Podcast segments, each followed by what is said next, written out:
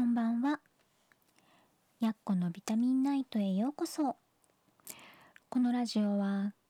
栄養士とボディケアセラピストをしているやっこが体の中と外両面からきれいで健康になるために知っておきたい食事や生活のことを音声で心と体に嬉しい声のビタミンとしてお届けします。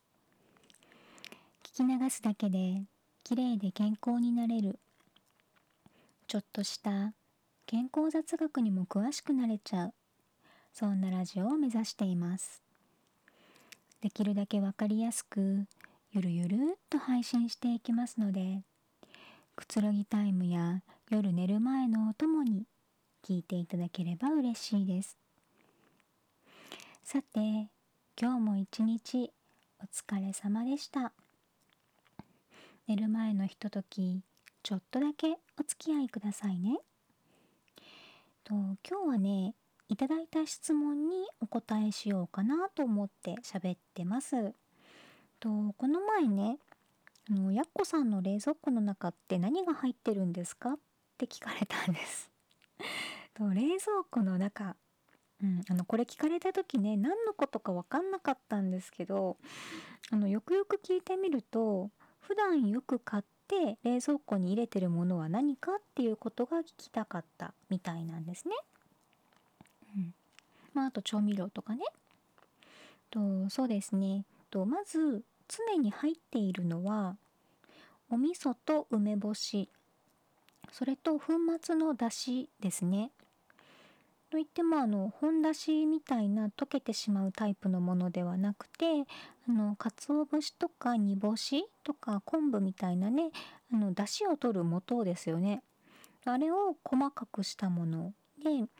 そのままお湯に混ぜて飲んだり冷凍味噌キューブに入れたり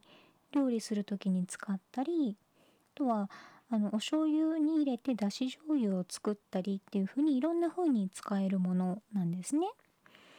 と今はあの Amazon でも買えるだし屋ジャパンさんの飲むお出汁っていうのを使ってます。これあの貼っておくのでまた見てくださいね。と前はねあの白ごはん .com さんのだしブレンドとかも使ってましたね。だしブレンドはあの出汁を取るだけじゃなくてそれをねあの後から食べるっていうことも考えられてるのでちょっと粒が大きいんですね。であのこういう出汁になるもののことを私は粉出汁って呼んでるんですけどあの本出汁とかのねあのパウダー状のものと比べると完全に溶けてしまうわけではないので、まあ後にね残る感じはあるんですけど出汁って私これ前に話したのかな？と風味をつけるだけじゃなくてあの体に必要なミネラルの補給にもなってるんですね。であのこのミネラルはと液体になっただしよりも、まあ、だし殻っていうふうに呼ばれるだしを取った後の鰹節とか煮干しあと昆布とかしいたけだったら干し椎茸ですよねそういう出し殻の方にたくさん入ってるんですね。なので、まあ、こうやって細かくしたものをそのまま全部取るっていうことは、まあ、液体に溶け出した微量のミネラルを取るほんのちょっとのミネラルを取るよりもあの本当だったら出し殻になる部分も細かくしてそのまま胃に入るので、まあ、胃酸で溶かしてその分たくさんのミネラルを取ることができるっていうわけなんですね。なのであの私はもちろんねあのお上品な料理を作る時とか舌触りが気になるような時は出汁をちゃんと取るんですけど普段の料理の時はこのまま使っちゃう方が多いんです。うん、なのでねあのこれ以外にもあのエビとか干し椎茸とかあの乾燥ホタテあの貝柱のとこですよね。とかをあのミルサーって分かりますかね。とミキサーよりももっとちっちゃい、まあ、粉にするやつですよね。あのコーヒーをひくのみたいな感じのとまあ粉にするミルとか呼ばれるもの。ミルとかミルサーっていう名前で売られてるんですけどとそういうのを使って細かくして、まあ、それをねストックしたりしてますね。でこういうのもいつも冷蔵庫か冷凍庫に入ってますね。とまあ、エビとかホタテを使うと中華っぽい味になるのであと干し椎茸だったらちょっと甘い感じになりますよね。とそういう風にあの何、て言うのかな一口に出汁って言っても味も香りも全然違うのでとこれをねあのどのだしの素、まあ、粉だしを使うかによって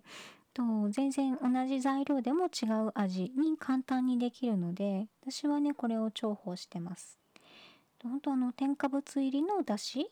とかを使わなくても味も風味もね結構簡単に変えることができます。うん、それとあと冷蔵庫にはあのだいたいいつもビターなチョコレートが入ってます。と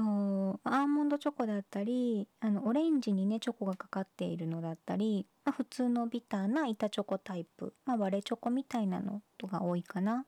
とか、まあ、たまにねあの製菓用のクーベルチュールチョコレートをそのまま食べることもあるんですけど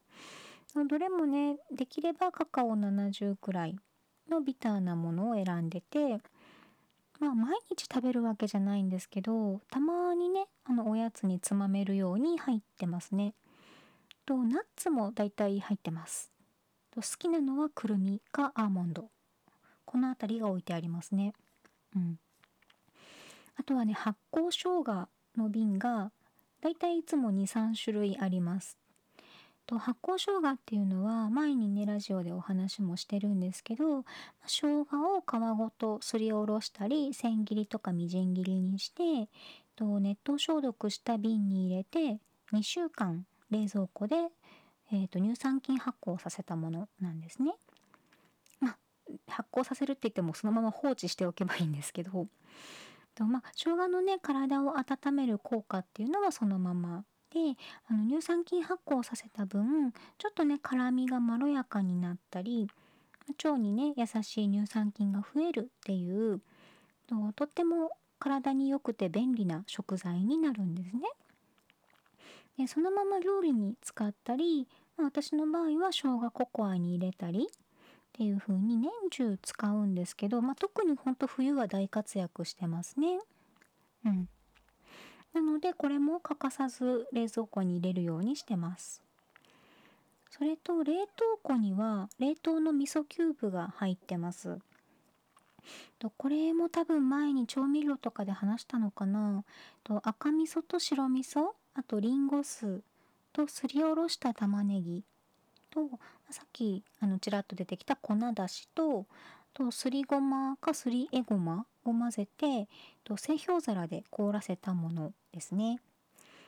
これをマグカップとかお椀に入れてお湯を注ぐだけで、まあ、具は入ってないけどお味噌汁が簡単にできるものなんですよ。でまあ、ここにねあのだいたいいつも乾燥野菜とかわかめをうちにはストックしてるのでそういうのをね一緒に入れてお湯を注げばわかめとね野菜のお味噌汁が簡単にできます。もちろんあのお鍋で具材を煮てで火を止めてから味噌キューブを入れるっていう風にしても全然 OK なので本当これは毎日使ってるものなので毎週か2週間に1回か作って冷凍するようにしてます。よくねあの面倒じゃない？って言われるんですけどこれね材料さえ揃えば